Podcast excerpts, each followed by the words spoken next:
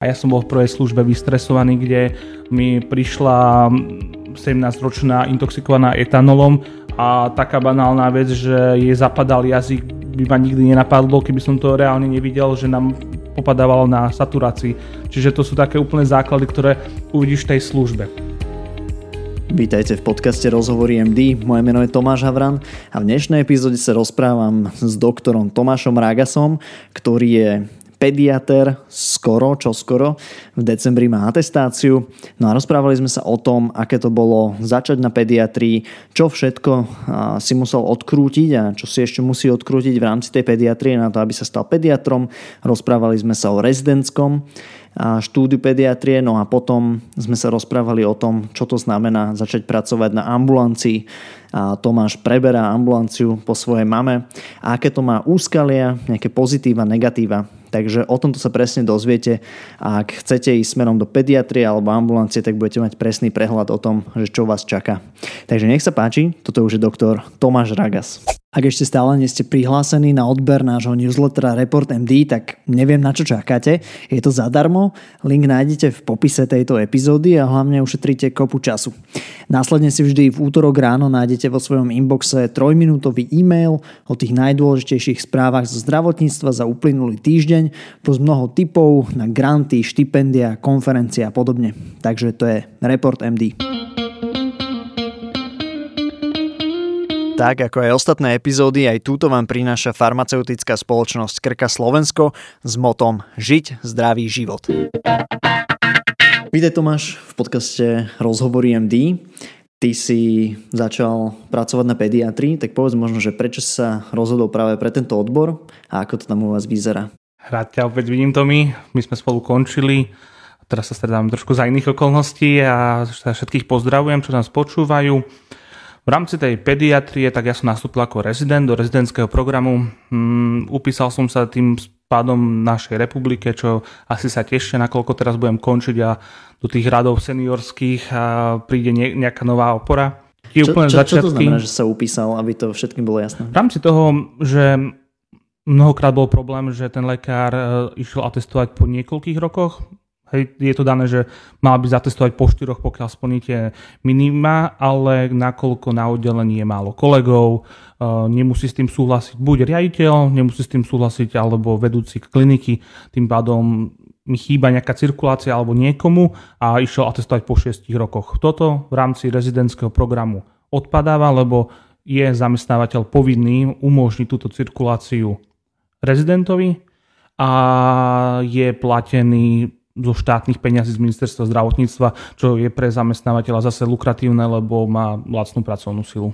Hej, a teraz si nútený, alebo teda mal by si pracovať v rámci pediatrie najbližších koľko rokov? Je tam 5 rokov. 5 rokov na území Slovenska. Ešte sa tam špecifikuje aj kraj, teda takto chceli, ale dá sa to určite, nemusím zostať robiť v Nitrianskom, myslím si, že toto by sa dalo zmeniť. Ako teda vyzerá tá špecializačná príprava? Že čo všetko si musíš odkrútiť?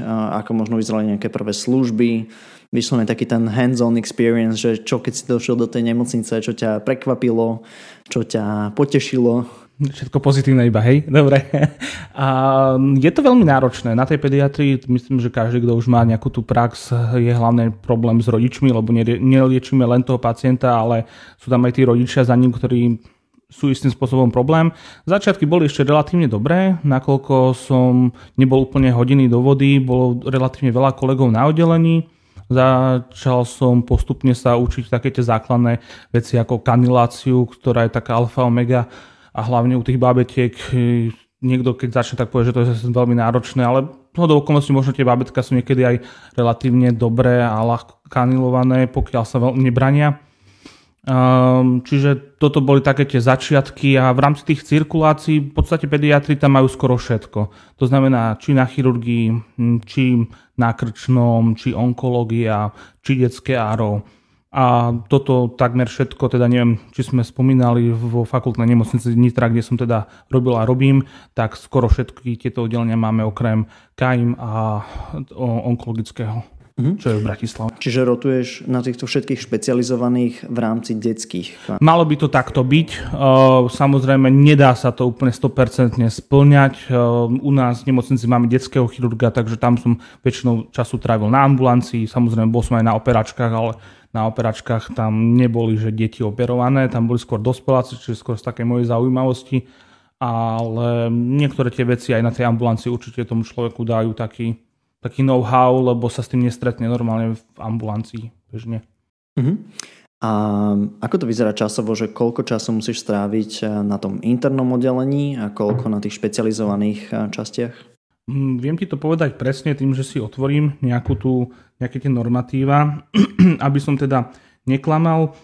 V podstate najväčšiu časť toho celkového tráviš hlavne na detskom oddelení, to znamená batolata, hlavne tie deti menšieho veku, vyššieho veku, čiže stále na oddelení, okrem toho tam máš žísku, potom máš nejaké mesiace na ambulantnej pohotovosti, na ambulancii pre deti a dorastu, potom tráviš povedzme mesiac na tej chirurgii, ako som spomínal, mesiac áro, mesiac onkológia, je tam aj také, že ide sa do labáku doslova na tú biochémiu, hematológiu, kde sú to veci, ktoré možno na škole nás aj učili, ale človek aj zabudne už od tej teórie a reálne povedia, čo musia tie tužky tam urobiť s tými vecami, než to dostanem, povedzme, ja nejakú transfúzku alebo niečo také, čo vôbec ja si vravím, že však to by som mal vedieť, ale keď to človek raz uvidí, tak si to skôr zapamätá. Ale teda celkovo tá dĺžka je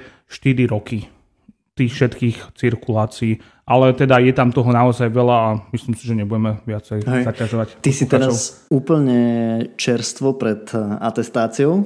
Bohužiaľ. A čo to bude obnášať? Zároveň hovoríš, že musíš, keď skončíme nahrávanie, bežíš domov písať prácu, tak trošku nás do toho uveď, že ako to prežívaš, čo to vlastne znamená, je to náročné, nie je to náročné? Z tých 4 rokov, čo som musel plniť nejaké tie pravidelné zapisovanie do logbooku, pravidelne to fotiť, posielať vedeniu nemocnice, ktorá to potom dokladuje zase ministerstvu zdravotníctva, nejakých tých byrokratických vecí, každoročné kontrolné dni, ktoré skôr boli také stresujúce, alebo aby si oni mohli dať fajočku, tak reálne myslím si, že je veľa vecí, ktoré sa dajú zlepšiť v rámci toho vzdelávania u nás na Slovensku. Tak to určite. A teda teraz sa stretávame s nejakými garantmi alebo špecialistami, povedzme dneska v rámci nejakej infektológie, alebo budeme mať teraz pána Kresánka, čiže on by mal byť z toho pracovného lekárstva, že tiež tam nám niečo povie k jeho téme a vravím, nefrológovia chodia, potom príde niekto z hematológie a z kardiológie. Tak vyzerajú vlastne tie 2 mesiace teraz pred atestáciou, ktoré trávime v Bratislave, že máme každý deň nejaký seminár, máme možnosť sa pýtať tých docentov, profesorov, ak teda máme ešte nejaké otázky. Ale myslím si, že v rámci tých otázok sú to skôr tie praktické veci, už ani nie tak teoretické, alebo ak je niečo nové, nejaké nové poznatky, tak tie si odozdávame medzi sebou. A to sú také tie poznatky vyslovene, že klinické, ktoré sa ti zidú aj v nemocnici, alebo práve je to smerované už na tie ambulancie pediatrické? Povedal by som, že aj. Pokiaľ je dobrý prednášajúci, tak pokúsi sa nám povedať, že toto si dajte pozor v tej ambulancii. Hej, vy 5 z tých 15 idete do ambulancie, nerobte túto chybu, myslíte aj tak, že takáto možnosť môže byť, hej. Ale že by to bolo cieľne teraz, že ja pôjdem do ambulancie, no mám tam kolegov, ktorí skončia povedzme na neonatológii, ani nie na ambulancii. Vravím, je to také široké spektrum, ale všetko budeme pediatri. Čiže teraz ste boli v rámci nejakej tejto skupiny na SZU 15, z toho, že cca povedzme 5 pôjdu do tej ambulancie, niektorí na tú neonatológiu. A aké sú ešte ďalšie možnosti, kde sa dá formovať ako pediater? Chcel som povedať, že na matersku, ale to asi si nechcel. Takže verím, že aj tam pôjde veľa. Však asi to tiež bude, že viac taký feminizovaný odbor, že tam bude možno nejakých 70-80%. Ja chalani z tých 15 ľudí. No, to by presne tak sedel na tých 80%. Takže hej, no ďalej, ako tak počúvam tých kolegov, tak mnohí idú ďalej. Čiže či napríklad plúcne, či naozaj tá hematológia, ako som spomínal, dá sa rôzne, ale skôr už teda tie internistické samozrejme odbory, neviem o tom, že by tam niekto chcel zrobiť nejakú chirurgiu alebo niečo také, takže primárne hlavne potrebujeme nejako doplniť tie prvé rady v tých ambulanciách a keď tá ambulantná sféra bude lepšia, tak verím, že aj v nemocnici bude lepšia, hlavne keď si tú prácu budeme robiť dostatočne dobre. No, treba povedať pre tých, ktorí nevedia, že ambulantná pediatria, teda ten primárny kontakt, je, že na totálku zlý stav na Slovensku. Nie preto, že pediatri by boli akože nešikovní. Určite sa takí nájdu. Určite sa to nájdu aj veľa šikovných. Problém je v tom, že tretina primárnych pediatrov je v dôchodkovom veku, čiže títo keby sa rozhodli odísť dnes, tak nejakých, koľko to vychádza, nejakých, že 100,000 detí alebo koľko nebude. No ono, rátaj, síce tie obvody sú rôzne, tam tuto pri Bratislave hovorili, že majú aj do 3,000. Moja mamina je teda tiež tá pediatrička, ona má do tých 1,500 pacientov, takže ak by sme to spriemerovali na tých 1,500 a naozaj to sú desiatky podľa mňa čísel, koľko je pre dôchodkovom a dôchodkovom veku tých pediatrov. No je to 1/3 pediatrov. Pediatrov je dokopy koľko primárnych, myslím. To som mal to číslo, ale skoro by som si vymyslel. Ale naozaj to stačí, že teraz v našom kraji alebo okrese vypadne jeden alebo dvaja. No keď už dvaja vypadnú, tak to je strašný problém. A tuto, ak by som mohol byť zlý ešte na nášho lekára vyššieho územného celku, tak strašný bordel máme v Nitrianskom kraji, kde v podstate on tu... To má byť pozitívny podcast, hej, nemal byť negatívny. V podstate, má byť reálny. On nekomunikuje s kolegami a je schopný urobiť to, že zo dňa na deň povie, že tu mám 1000 kariet, a on skončil, tento váš kolega, pani doktorka, vy budete tých 1000 kariet obhospodárovať a je mi jedno, že či do 9:00 do večera a keď to budete stíhať, ale tu ich máte a vy sa o nich starajte. Čiže nie je to prístup v 21. storočí ľudský, normálny a na riešenie problémov. V podstate posúvame ten problém pred sebou a tá guľa sa stále zväčšuje a zväčšuje. Aby to tiež bolo trošku dovysvetlené, tak vlastne tie primárne ambulancie, tie všeobecné ambulancie pre dospelých, ale aj pre deti a dorast, spravuje v zásade vúcka, čiže ten kraj. A ten kraj zabezpečuje to, že všetci tí obyvatelia toho daného kraja majú nejakého svojho všeobecného lekára. Čiže keď jeden napríklad zomrie alebo odjde do dôchodku, čo teda keď priemerný vek je, myslím, že 59 rokov, tak je že vysoká pravdepodobnosť, že sa toto stane. No a tých 1500 pacientov sa rozdelí nejako medzi tých lekárov, ktorí sú okolo. Keď tam okolo je že 1-2, tak im v zásade prípadne že o 50% viac pacientov ako mali doteraz, čo je úplne že nezlučiteľné s nejakou akože dobrou praxou tej danej ambulancie. Takže že dosť prúser. No a teda moja otázka je, že ako to vnímajú pediatri, respektíve rezidenti, ktorí sú v pediatrickej rezidentúre, že do tohto systému sa dostávate a teraz, že ako sa na to pozerajú, či tak, že je super, bude čo robiť na tých ambulanciách, alebo že radšej nejdu do tých ambulancií a vyčkajú, že ako sa tento stav nejako vylepší, zmení alebo úplne, že skolabuje? No ako rezident moc na výber nemáš.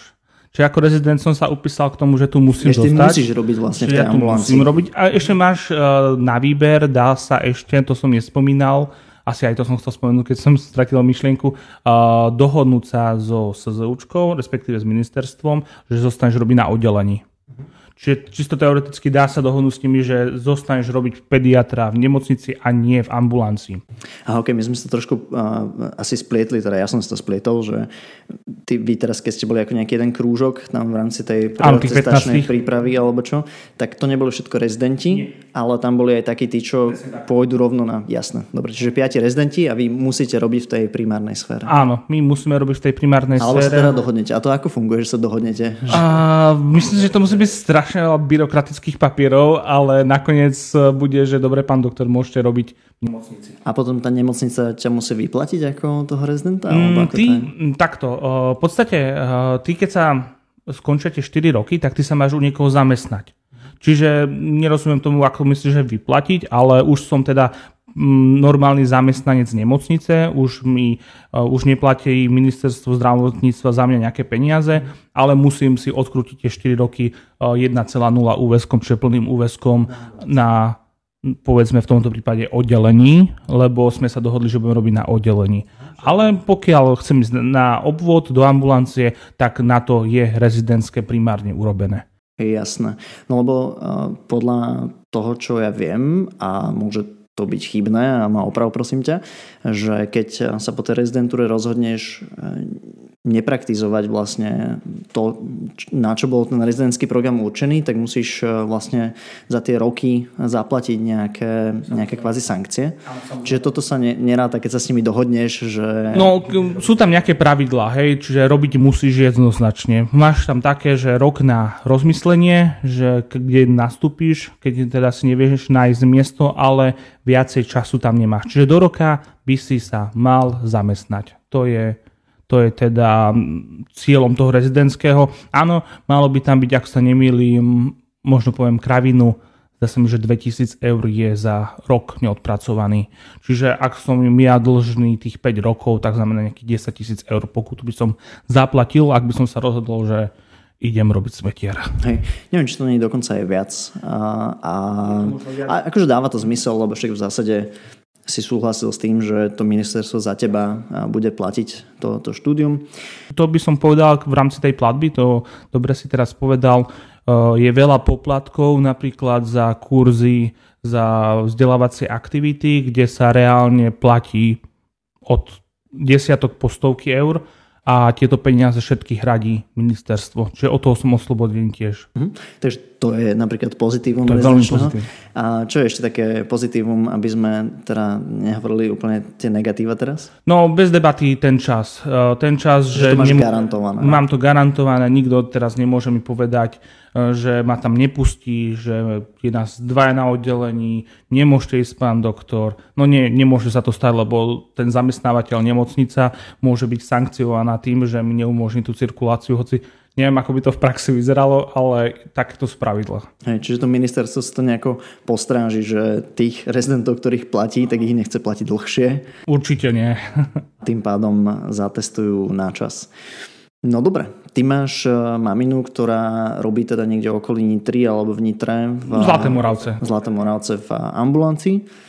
A rozmýšľaš o tom, že teda ideš prebrať tú ambulanciu, ak tomu správne rozumiem? Určite áno, keby to bolo inak, tak budem aj problém asi s môjim ocinom, lebo on chce, aby mamina už bola teda doma, aby už trošku aj oddychovala okolo vnúčeniec a nejaké... Určite budem rád, ak sa dohodneme spôsobom, že jeden deň do týždňa príde tam robiť, lebo aj pre ňu to bude dobré, ale áno, chcel by som primárne po nej zobrať tú prax. A ako vyzerá taká práca na tej ambulancii? Už si to určite tam trošku odkrutil nejaké tie dni? No... Je to úplne inakšie ako v nemocnici. To by som povedal na začiatok. Je to niečím možno zaujímavejšie, niečím nudnejšie. Lebo v tej nemocnici sú tie stavy väčšinou už prídu, hej, nejaká pyelonefritída, nejaký vážny úraz, nejaká meningitída. Skrátka reálne príde nejaká diagnóza, už si to tam len nejako dodiferencuješ, nejakými odbermi, výsledkami zaliečíš, hej. To je tam super, to je taká živá práca, každý, kto má rád trošku adrenalín, tak určite pri tom je adrenalín. Zatiaľ, čo v tej ambulancii je to na kvanta. To znamená, že prídeš o 7 a už tam stoja dvaja pacienti, ktorí chcú iba pečiatku do školy alebo ja neviem, do školy v prírody, lebo to reálne máme na povinnosti zatiaľ, že im hovoríš, že teda tento môj pacient môže nastúpiť do toho zariadenia, že je spôsobilý. To je taký akože edge case, tieto potvrdenky do táborov, že to všetci pediatri na to majú kravina. Ťažké slovo, ťažké srdce. No ale teda je tam aj tá reálna medicína. A reálna medicína je tá, že naozaj prídu s tými soplíkami, s kašlom, s nejakými teplotami a možno už sa opakuješ cez ten deň a už je to únavné, keď to hovoríš 10-15 krát, lebo naozaj tí pacienti idú za sebou v 15 minútových o odchýlkach, si rád, že sa napiješ, skočíš na vecko, ale naozaj pediatria je v tom krásna, že prevažne sa robí prevencia. očkovanie, tie kontroly, vlastne do toho roku máš 9 kontrol, hej, čiže keď si zoberieš, že v tom roku vidíš toho pacienta 9 krát, vidíš, ako rastie, vidíš už teda, keď zo pár takýchto pacientov máš nakúkaných, tak vieš povedať, že no ale pozor, tu sa mi niečo nezdá, otvorím si tabuľky, skontrolujem si to v tabuľkách a ideš ďalej a je to krásne, a keď aj vidíš, že tým pacientom vieš nejako pomôcť, lebo tá mamička príde s tým soplíkom a ty dáš iba nejaké trápne antihistaminika a ona, no super, už je to oveľa lepšie, pán doktor, tak akože teší sa s tými rodičmi, ale je tam znova ten aspekt toho rodiča, ktorého si musíš vedieť aj ty zaškoliť. Hej, teraz neprídete hneď, keď začne horúčka. Nech sa páči, dajte niečo od horúčky, nebude sa to lepšiť, nebude sa vám niečo zdať, prídete na kontrolu, ale určite potrebuješ, aby ten stav nejako sa vykryštalizoval, lebo nevieš, či to bude angína, alebo možno áno, bude tam zápal plúc, ale nikdy to nevieš. Takže no, v tomto je tá ambulancia taká, že ak bude veľa pacientov v tom jednom obvode, tak sa ti môže stať, že pri tých 95% banalít ti prehliadneš tých 5% vážnych stavov. Čiže preto potrebujeme, aby v tých radoch bolo viacej, aby sa rozložilo. Áno, určite, aby aj rodičia boli múdrejší, ale potom tá medicína vieš urobiť na tých 110%. Mm-hmm. Koľko tam teraz v tej ambulanci máte pacientov? Vravím, je to do nejakých 1400, 1500, je to... To stále akže nad normatív, lebo normatív je 1100. Tak nejako, hej. Ale my sme to splňali, len problém bol v tom, že pred rokom skončil kolega v Moravciach napríklad. Jasné. Čiže sa to prerozdelilo. Ja teraz nehovorím, že v zásade, že či je to zlé alebo dobré. A tá realita je každopádne taká, že inak sa to nedá. A že do 5 rokov, 10 rokov tam budeš mať, že možno 2500, 3000 pacientov. Ja hovorím, že monopol. A teraz otázka, že ako si to predstavuješ, že ako sa zmení tá prax? Lebo však nemôžeš proste stihnúť to isté s dvojnásobným počtom pacientov. Tak ako to máš nejako premyslené, že ako nad tým uvažuješ do budúcna, že budeš tam mať že viac lekárov alebo viac sestier, alebo že všetko sa bude riešiť nejako virtuálne? Je to určite otázka, ktorá budeme musieť riešiť. Ja si myslím, že hlavne v rámci tej organizácie práce. Čiže ak teraz tam je jedna sestra, tak minimálne ešte jedna sestra bude potrebná, ktorá bude minimálne tú administratívnu vec robiť, či zdvíhanie telefónov, či riešenie takých vecí, na ktoré nepotrebuje toho lekára. To ma ako také prvé napadá, alebo keď som sa nad tým sem tam zamýšľal, no určite bez debaty ideálne, keby tam prišiel ďalší lekár alebo lekári. No a ukáže čas, no je dosť možné, že prídeme do stavu ako je v Austrálii alebo niekde, kde máš čakačku 16 hodín na lekára, na pediatra alebo možno ešte viacej a bohužiaľ budú volať pacienti, že potrebujú vyšetriť a poviem, že za 3 dní môžete dojsť. Len neviem, ako to potom bude v rámci tej právnej stránky veci, lebo oni majú právo na to ošetrenie a len keď ešte budem mať v ambulancii 20 pacientov a mne bude končiť pracovná doba, tak čo je správne? Že budem myslieť na seba alebo na tých pacientov? Neviem, ešte akože nebol som v tej situácii, zatiaľ to stíhame, zatiaľ si to vieme ukorigovať. Dá sa to relatívne, je čas aj na obed, hej, takže vieme sa naobedovať a väčšinou do obeda sa robia tí chorí pacienti a po obede v tej ambulancii sú prevencie. Čiže pokiaľ sa to bude takto dať stíhať, tak je to fajn. No, len vravím, aj tí rodičia mnohokrát už aj mňa hnevajú, hoci robím iba 4 roky, a že oni začnú to riešiť ráno, keď sa zobudia. No ale oni sa zobudia o 11:00, hej, nie o 7:00. A zistia, že vlastne včera mali nejaký problém, tak chcú ísť do tej ambulancie sa ukázať, len to tak nefunguje. Keď človek má problém, tak budem stať už od 5:00 u toho lekára, lebo vás potrebujem, ale len oni si myslia, že mám nutím prútika, tu mám detského kardiologa, ktorý na mňa čaká v piatok o polnoci, aby mi urobil kompletnú DIVDG a prípadne ešte ma zoperoval. No, tak to nefunguje. Však ale na Slovensku máme zdravotnú starostlivosť zadarmo a akože všetko pre všetkých. No, dúfam, že som zodpovedal dobrú otázku. Neviem už, čo bola otázka, ale určite si ju dobre zodpovedal. Mňa by ešte zaujímalo, že z tých tvojich teda kolegov, pediatrov, že či vidíš skôr to, že pediatri chcú zostávať na tých oddeleniach, alebo že či skôr chcú byť na ambulanciách. Lebo zase tá ambulancia je zaujímavá, že tam nie sú služby, OK, na APS-kách, o tom si môžeme za chvíľku povedať, to je taká špeciálna záležitosť, A je to že finančne veľmi zaujímavé, pokiaľ si to vieš dobre zorganizovať a dobre si vieš akože ten čas a tých pacientov nejako zmanéžovať. A zároveň, ak si hovoril, že v rámci tej prevencie vieš veľa dať tým pacientom a akože vieš ich veľmi dobre aj zaliečiť, keď majú nejaký problém. Takže akože tie výhody tam vidím. Vidím aj tie možnosti, výhody na tom oddelení. A ako to vnímajú tvoji kolegovia? Ak by som mal byť úprimný, ťažko sa mi k tomu bude vyjadrovať, lebo ak by som mal byť objektívny, tak potrebujem asi veľké číslo. A nakoľko na oddelení toto veľké číslo nenájdeš, tak ti nemôžem na to objektívne odpovedať, ale vidím v tých radoch, že mnohým sa páči to, čo som spomínal, možno ten adrenalín toho oddelenia. Že nevieš, čo ti príde. Na druhej strane možno mnohí sú vystresovaní z tých služieb. Tam sa ma pýtal niekedy dozadu, že ako boli tie prvé služby. A ja som bol v prvej službe vystresovaný, kde mi prišla 17-ročná intoxikovaná etanolom a taká banálna vec, že jej zapadal jazyk, by ma nikdy nenapadlo, keby som to reálne nevidel, že nám popadávalo na saturácii. Čiže to sú také úplne základy, ktoré uvidíš v tej službe. No. A že kam chcú ísť. No, niekoho to ťaha, niekto naozaj nie je stávaný na služby a nočné služby. Niekto nezvláda ten stres. To už vidím za tie 4 roky, že niektorí tí kolegovia, no nie sme všetci rovnakí, a je to úplne normálne, keď si to možno niekto povie, že ja tú nočnú službu nezvládam. Ja si myslím, že to je úplne v poriadku a ten, kto to zvláda, ho to baví, tak ten by tam mal robiť. A naozaj je to, ja by som povedal, že tak 50/50. OK, čiže nie je tu žiadna tendencia, že bude menej tých pediatrov, nie len kvôli tomu, že odídu tí, ktorí sú už v dôchodku, ale že teda nebudú sa nejako posúvať na tie oddelenia, že to nedáva nejak zmysel. Ale teda, že vaši kolegovia, ktorí akurát končia, že tak 50-50 budú do tej ambulance. Plus, mínus, hej, ale vieš, oni nad tým rozmýšľajú. Oni nie sú tí, ktorí teraz majú napísané na papieri a podpísané, že ja zatestujem a idem do ambulancie. Srka, nikto taký není z nich, okrem rezidentov, a aj tí, ako som ti povedal, nie je 100%, že pôjde do tej ambulantnej sféry a oni sa kľudne môžu deň pred tým nástupom rozhodnúť úplne inak. Takže nedá sa na to odpovedať. Len si mi dal tú myšlienku, že kedysi, možno som vtedy akurát sa narodil, čiže je to už nejakých 30 rokov dozadu, fungovalo to spôsobom, že keď niekto skončil na obvode, tak jeho miesto zastúpil kolega, ktorý robil v nemocnici. Čiže ono to napríklad takto fungovalo, len teraz máme problém, že reálne na 3 úsekoch v nemocnici cez týždeň máme 3 lekárov. Čiže ako zobereš toho lekára z toho oddelenia, keď na oddelení nemáš lekára?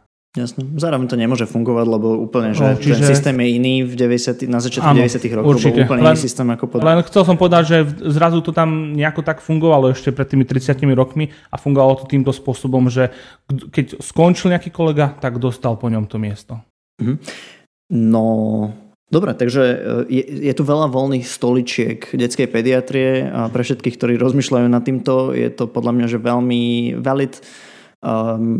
Akože v pohode budete vedieť platiť hypotéku, keď budete detský pediater a nemusíte sa báť, že to nebude dobre zaplatené, zároveň, že neste si to nejaké ďalšie svoje obety, ako vlastne manažovanie nejaké vlastné SROčky.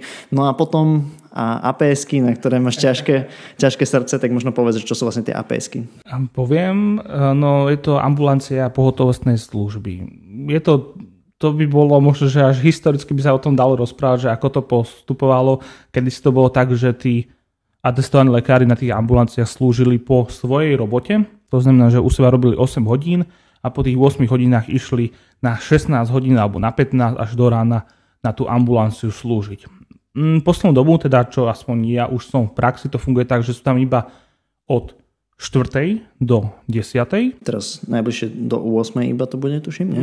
To je nový návrh, ešte neprešiel, ale teda tí nemocniční lekári sa netešia a tí ambulantní sa tešia viacej, ale to tu asi sme nechceli hovoriť, ale skrátka skracuje sa to obdobie a to obdobie po 10. alebo po 8. ak to teraz prejde po novom, spadá na APS-ku nemocničnú, čiže na toho nemocničného lekára. Čo je tam vždycky také pre mňa vtipné, keď ten atestovaný lekár na tej ambulancii mi pošle na príjem dieťa s rodičom a rodič nevie, prečo ich poslal na príjem, ale že sa majú so mnou dohodnúť. A A ja sa na nich tak pozriem, že ale vidíte od atestovaného k neatestovanému. A so mnou sa chcete dohodnúť? No dobre, tak sa dohodníme. Ale že je to, ten systém je strašne zvláštne nastavený. Kolega starší mi spomínal, že niekde na Slovensku, keď robil APS-ku, tak áno, bolo to tak. Atestovaný mu poslal toho pacienta na hospitalizáciu, ale aj mu povedal, počúvaj, Adam, toto budeš robiť. Toto a toto mu podáš, skontroluj si takýto a takýto výsledok. To je úplne super postup, ale u nás to tak není a u nás naozaj my tú APS-ku by sme mohli robiť a tí atestovaní by mali ísť do nemocnice robiť miesto nás, lebo sú skúsenejší, múdrejší, aspoň by to tak malo byť. No ale teda späť k tým APS-kam, lebo nejako som sa rozkecala, no je to vec, ktorá je dosť zneužívaná. Zneužívaná viď napríklad u nás v Nitre to je cigáňmi, tak to poviem ako to je, lebo nemusia čakať, alebo nemusia ísť ani autobusom za svojim obvodným lekárom, tuto zaplatia 2 eurá a budú ošetrení. Nikto ich nepozná, nikto nevie celú ich anamnézu, čiže on si vydúbka tie antibiotika, vydúbka si fenicyl pre dieťa, aby bolo kľudné v noci, aby mu neplakalo. Čiže naozaj je tá APS-ka zneužívaná, nie je to dobre dotiahnuté, preto mám možno na to ťažké srdce a okrem iného nie je to nejako, no prečo mám na to ťažké srdce, lebo mojej mamine v podstate v dôchodkovom veku nariadili pod hrozbou pokuty, že tam musí chodiť slúžiť. A ja sa pýtam, a taký zdravotný stav toho lekára niekoho zaujíma? To, že ona má operované oči a v noci, keď pôjde po diaľnici, lebo musí chodiť do Nitry, čo je tých 30 kilometrov a bude mať autonehodu, to niekto rieši? Alebo chcú, aby skrátka takýto obvodný lekár zavral svoj obvod? Akože ono je to veľmi jednoduché, keď vúcka povie, že musíš a ty si v dôchodkovom veku, tak akože ty môžeš povedať, že no nemusím, dovidenia, tu máte ambulanciu. A presne tak, ja som to povedal mamine, že mami pozri, skončí, ja si myslím, že tí pacienti sa ku mne vrátia, keď zatestujem, vôbec sa nemusíš trápiť. No, ona to sú presne tí starí, tí lekári, ktorí hovoria, ale ona tam už ani nie je, že kvôli mne alebo kvôli niečomu, ona tam je kvôli tým ľuďom, kvôli tým pacientom, že ona naozaj chce ísť aj do tej služby, ona chce byť tou pomocnou rukou pre kolegov, ale to sa nedá všetko a každý má nejakú kapacitu. No. Jasné. No tak tiež, akože ten kraj k tomu vie pristupovať, ako hovoril Tomáš Salaj, tak akože softovo, že sú aj lepšie kraje určite. Že viesť, snažiť sa byť partnerom tých všeobecných lekárov, či už pediatrov alebo pre dospelých, alebo presne, že povedať im, že nedojdete sem, máte pokutu, no ale že potom realita je taká, že zavrú svoju ambulanciu a ktorá má ešte väčší problém. Hej? No, dobre. Takže ako to ty vidíš, že teraz zasa nalaští trošku tvoju kryštálovú gulu, že ako bude vyzerať pediatria ambulantná o 15-20 rokov? Že myslíš si, že bude úplne iná, alebo že bude to tak, jak je to dneska, plus minus? Ja som taký optimista a verím, že to bude lepšie. Že robíme tie kroky smerom k lepšiemu, že nejdeme tie dva, jak sa hovorí, že dva dozadu a jeden dopredu, ale naozaj k niečomu smerujeme. Ukáže len čas, čo bude. Kiež by sa to nejako viacej zlepšilo aj dostupnosť tých vyšetrení, aby poisťovne hradili veci, ktoré treba, aby hradili pre tých pacientov, aby mohli byť vyšetrení aj tej ambulantnej sfére pre toho prvého kontaktu a nie iba do tých špecializačných ambulancií. Je veľmi veľa tém, ktoré by sa dali zlepšiť a myslím si, že toto by sme hlavne mali spraviť a pýta sa, že ako to ja vidím, ja verím, že to bude lepšie. Jedna z tých vecí, čo sa rozhodne dá zlepšiť, je aj edukovanosť rodičov, aby teda rodičia vedeli, že s akými stavmi treba chodiť na tú ambulanciu, netreba a tak ďalej. A toto je niečo, kde vedia pomôcť aj medici. Pretože medici nemajú ten license to kill, ale majú informácie, že ako by možno rodič mal postupovať v nejakých úplne základných veciach, že dieťa má soplík, dieťa má teplotu. Je to teplota pod x stupňov Celzia trvajúca 1, 2, 3 dní. A toto je niečo, čo sa dá robiť aj bez diplomu, že edukovať týchto rodičov. Určite, takže áno. Ak by niekto mal chuť na takýto projekt, tak kľudne mi môžete aj napísať, lebo v rámci tohto sektora niečo momentálne sa deje u nás, takže ak vás teda zaujíma vzdelávanie pacientov, čo by teda akože malo zaujímať zase každého lekára, lebo minimálne tá polovica toho, čo ten človek môže spraviť pre svoje zdravie, je nejak v jeho rukách. Možno aj viac ako polovica. No rozhodne, akože zdravotná starostlivosť to je nejakých tých 10%, ktoré viete ovplyvniť, no a potom ten pacient nevie ovplyvniť úplne všetko, ale teda veľká časť je v jeho rukách nejaké to správanie. No dobre, tak... Ešte k tomu som chcel doplniť, niektorí obodiaci, moje mami na to nemá správne, už sme takí moderní, hoci všetci sú v dôchodkovom veku pomaly, majú svoje stránky internetové a mnohí z nich napríklad majú tie postupy.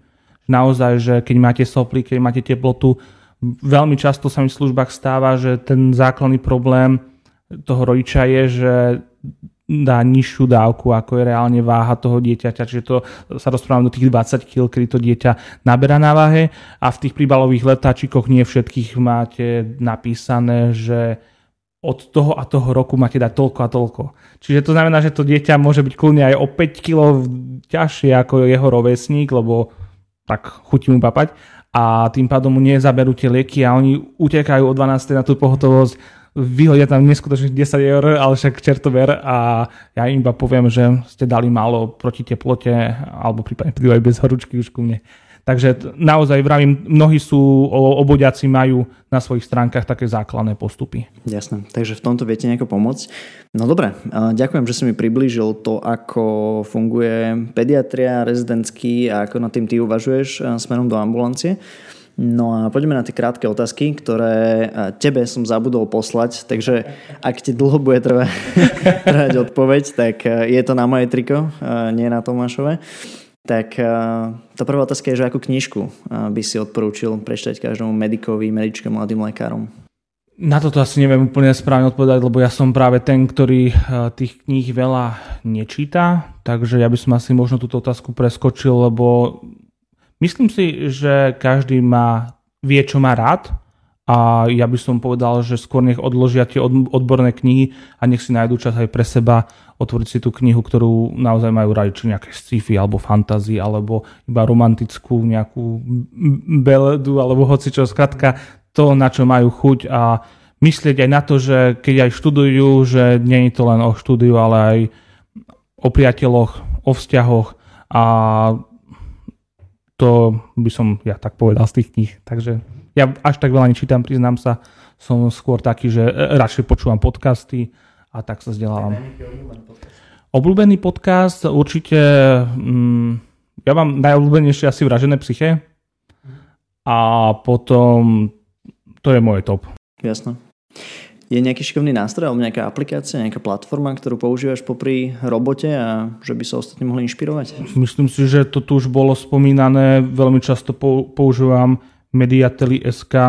To je v podstate taká lieková databáza. Skôr ju využívam v rámci diagnóz na MKCH, lebo viem si tam, tak asi aj v Google sa to dá vyťukať, ale používam veľmi často. Je to taká po ruke. Myslím, že nejaká slovenská aplikácia. Môže byť. Čo nové sa akorát učíš? Predpokladám, že pediatriu na atestáciu. Čo také nové, že okrem pediatrie a nové... Nič ma také momentálne napadá to mi, ale vravím, teraz mám hlavu úplne okolo tej pediatrie, záverečnej práce. No, jasné, to sa aj nečudujem. A všetci sa za mňa modlíte, aby som to zvládol. Keby teraz nebola pediatria, medicína, zdravotníctvo, tak čo by si robil nádejný mladý pediater? Ja by som robil, bol by som kuchárom. Kuchárom? Ja chcel si medicínsky odbor? Nie, akú kuchyňu by si varil? Kuchyňu? Asi skôr takú slovenskú, ale určite s nejakými prvkami zahraničia, skôr asi do toho talianského štýlu a skúšal by som niečo také svoje. Že niečo, čo by ma tak... Čím by som, že toto jedlo je odo mňa, že to by nemali tí susedia vedľa v reštaurácii. No dobre, tak ďakujem ti veľmi pekne za rozhovor a teda keď budete potrebovať deti k svojmu pediatrovi, tak môžete Tomášovi, prípadne potom môžete dojsť na nejaké halušky s parmezánom. Určite áno. Ďakujem ti veľmi pekne. A ja ďakujem za pozvanie. Práve ste dopočúvali epizódu s Tomášom Ragasom, budúcim pediatrom a ak sa vám páčila, tak budem veľmi rád, ak ju pošlete spolužiakom, ktorí práve o pediatrii rozmýšľajú. No a my sa počujeme opäť o týždeň.